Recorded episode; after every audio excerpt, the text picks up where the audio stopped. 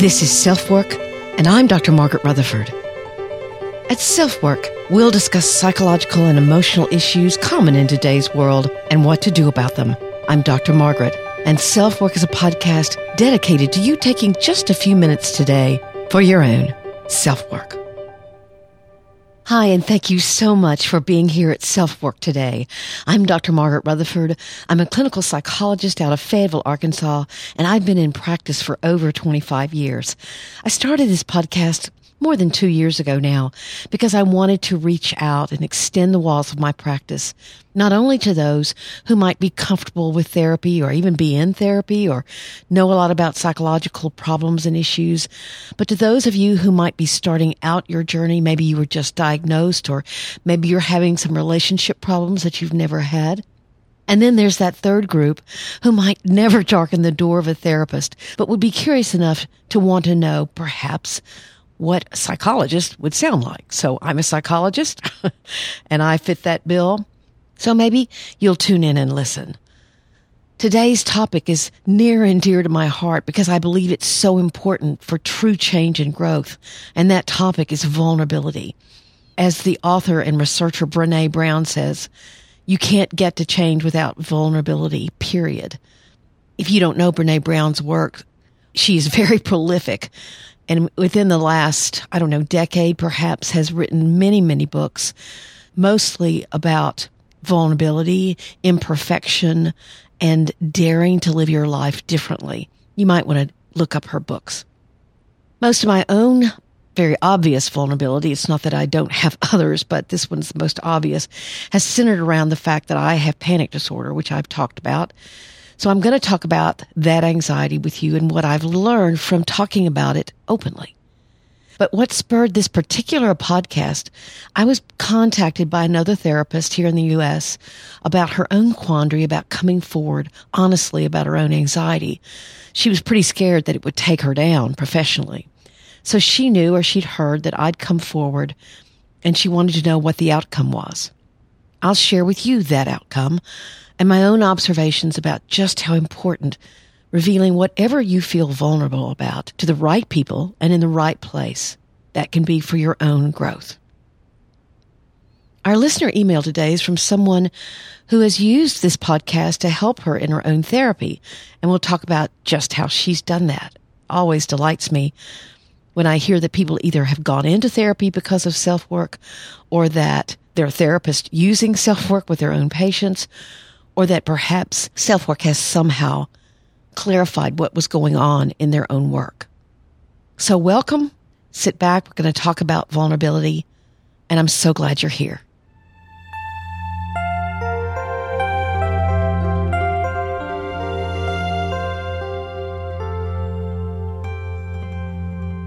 I began having panic attacks in my late 20s. I've talked about it here on this podcast a couple of times, but I get a lot of questions about anxiety, so I thought I'd talk about it again. I still have panic attacks sometimes. They can be triggered by an eclectic assortment of stressors and seemingly happen at random.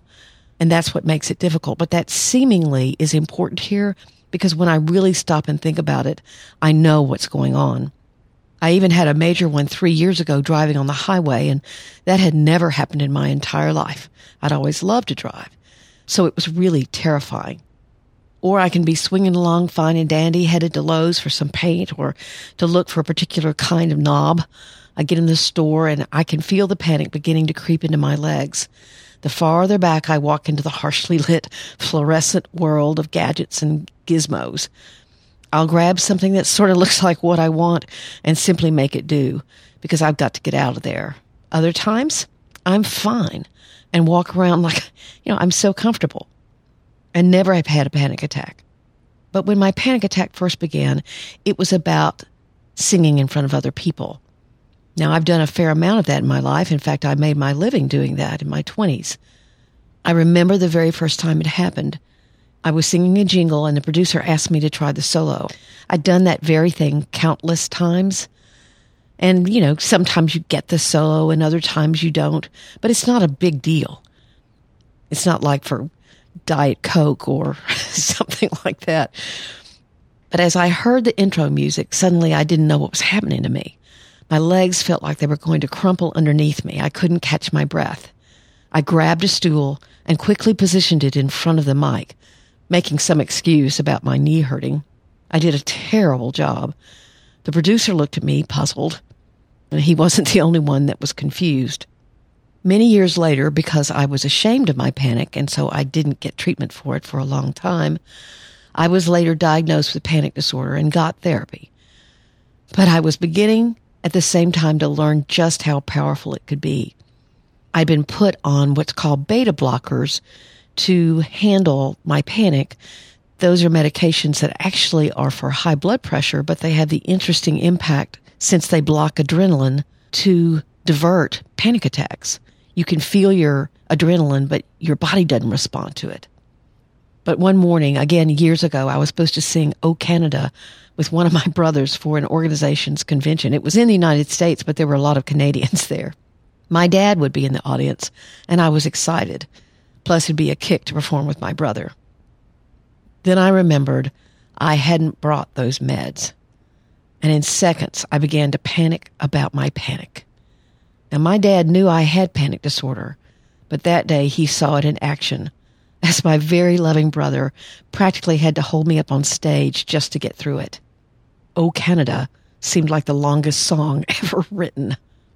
But as I said in the introduction, what really spurred this episode was that I had a fascinating conversation this week with another therapist who was trying to decide whether or not to go public with her own struggle with anxiety.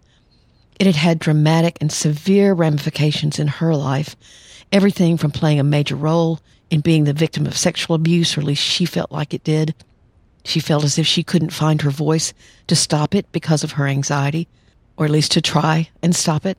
She never had had the nerve to fulfill her potential personally. For example, she didn't want to risk having a child because it would bring more attention to her. She'd have to get out more in the public.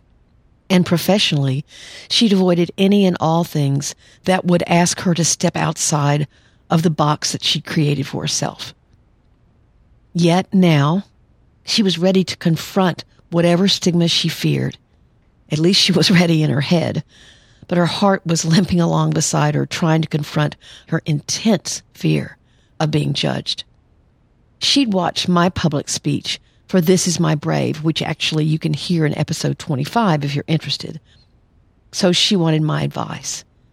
She asked if I had suffered negative consequences from coming forward, a question that of course really didn't surprise me, but because it was a question I'd asked myself many times, but I'd kind of forgotten about it.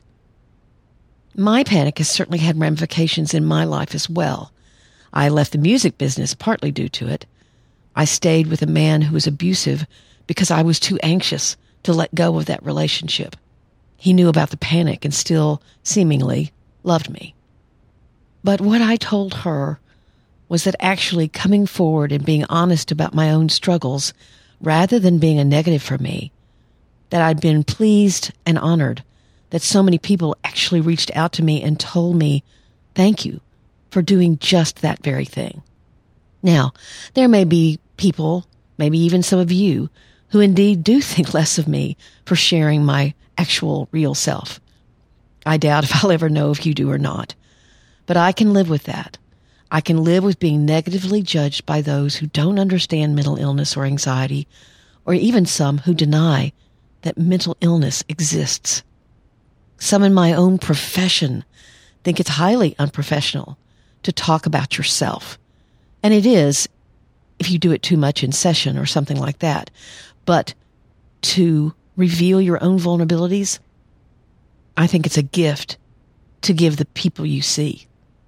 What I decided a long time ago is that I didn't want to live with shame. As I said, it took me years to go to therapy for my panic disorder because I was ashamed. Now I refuse to shame myself for what I know is as much a part of me as any other part of me.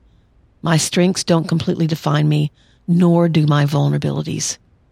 In fact, I remember the therapist who I did go see for anxiety said to me one time, that self that you wish would go away is sitting with you in that chair. That part of you deserves a place. just like the part of you that you're proud of does. I've come to believe that so strongly about any vulnerability. I don't care if it's obsessive compulsive traits. I don't care if it's PTSD, depression, eating disorders, psychotic episodes, bipolar disorder, no matter what it is. If you reach out to the right people and to people who you trust and who love you, they will support you unless they are in that group of people who firmly deny that any of those problems are real. Now, I can say all that, but what makes revealing vulnerability worth that risk? What actually comes from that? The first person other than family or friends that I actually told I had panic was a patient. And she was sitting on the sofa and talking about her own anxiety, her own panic attacks. And she kind of looked at me and said, I'm pretty sure you wouldn't understand this, and went on to describe what happened to her when she panicked. She paused, and then I took over where she had left off. And I'll never forget her eyes that got wider and wider as I described what it feels like to feel completely and swiftly invaded by a tsunami of panic. That look in her eyes made it worth the risk. Whatever fear I may encounter now about revealing vulnerability is strongly outweighed by knowing that there might be one person out there who listens to this, feels understood, and knows they are far from alone. And that there are many people who will not judge you, but will join you in that vulnerability. It can be a very, very powerful moment between two people when you both share what you're actually like on the inside. And that's the kind of intimacy that I want in my own life, and I would hope that you could build in your own.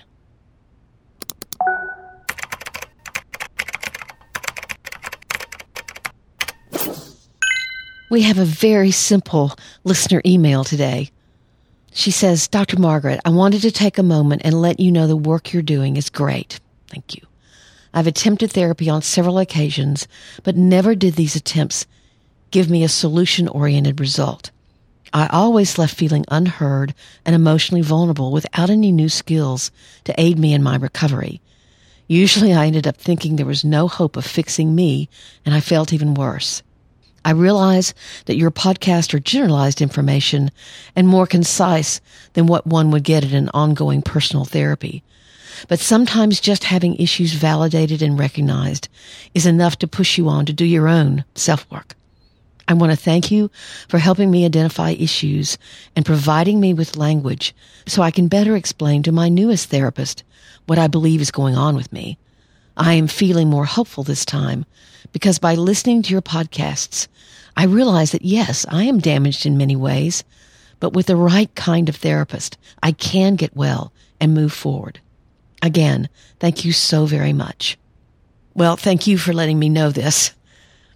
I get a lot of questions, both personally and through email, about finding the right therapist. And I do have a free ebook that if you subscribe to my website, and I guess it's not totally free, but you don't have to spend any money, that you can download. It's called Seven Commandments of Good Therapy. And I more talk about some of the pragmatics of the issues of choosing a therapist. But so many people stay in therapy with someone where the therapy isn't working for them. I understand that you can feel, again, vulnerable that you've shared so much information with this person if you've gone three, four, six, ten, twenty times. But their licensure mandates that they have to keep all that confidential. And if they don't, they could lose their license. I've even had people tell me that they felt as if they had to take care of the therapist they were seeing by staying. I would never want a patient of mine to do that. If I'm not helping, if I'm not guiding them or being a part of them making the change they want to make, then that's a waste of their time, their money, their emotional energy, and frankly, my own. So the fit between you and the therapist has to be really good. And I realize how can you know the fit before you actually sit with someone? Well, you can talk to them on the phone. You can check out their website. You could ask friends what they're really like, that friends perhaps that have gone to them. You can get referrals and not just pick someone out of the blue. But it is going to feel vulnerable. There's no way around that. So if this podcast helps any of you with that, then I couldn't be more pleased.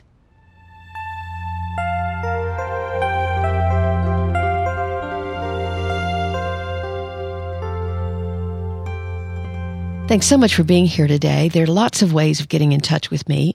You can email me at askdrmargaret at drmargaretrutherford.com and I will answer you. I'm getting more and more emails, so it may take me a little bit of time, but I'll do my best to get back with you promptly. I do have a website, like I mentioned a few minutes ago. It's drmargaretrutherford.com. You can subscribe there and you'll get a weekly podcast and a weekly post in a newsletter. And a lot of times there's a little message from me in that. I just started doing that, in fact. I'm having fun kicking around on Instagram. I've never really done too much with Instagram.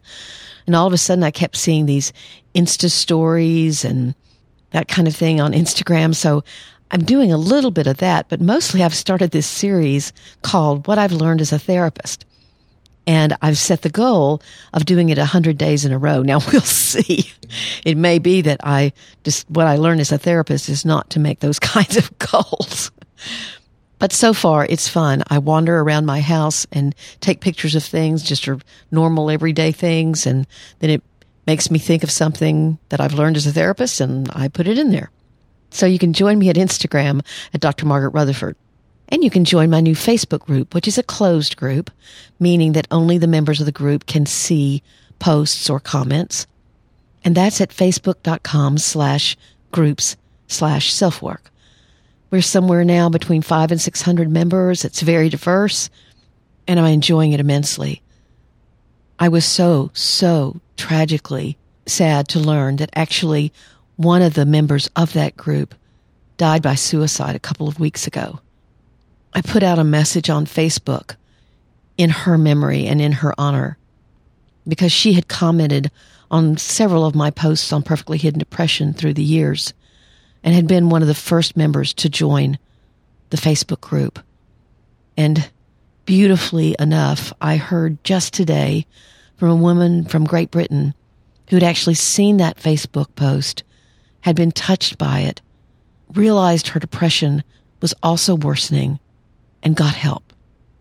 That doesn't give any kind of extra meaning, certainly, to this woman's death, but it made me feel good to know that her story did help someone else. It always warms my heart to get on iTunes and see that someone else has left a rating or a review. I truly, truly appreciate that and am very grateful. It's the best way. It's not the only way, certainly. Word of mouth is great too. But it's a very good way to get the message out to others that you value self work. So I very much appreciate that. Thank you for being here. Take very good care. I'm Dr. Margaret, and this has been Self Work.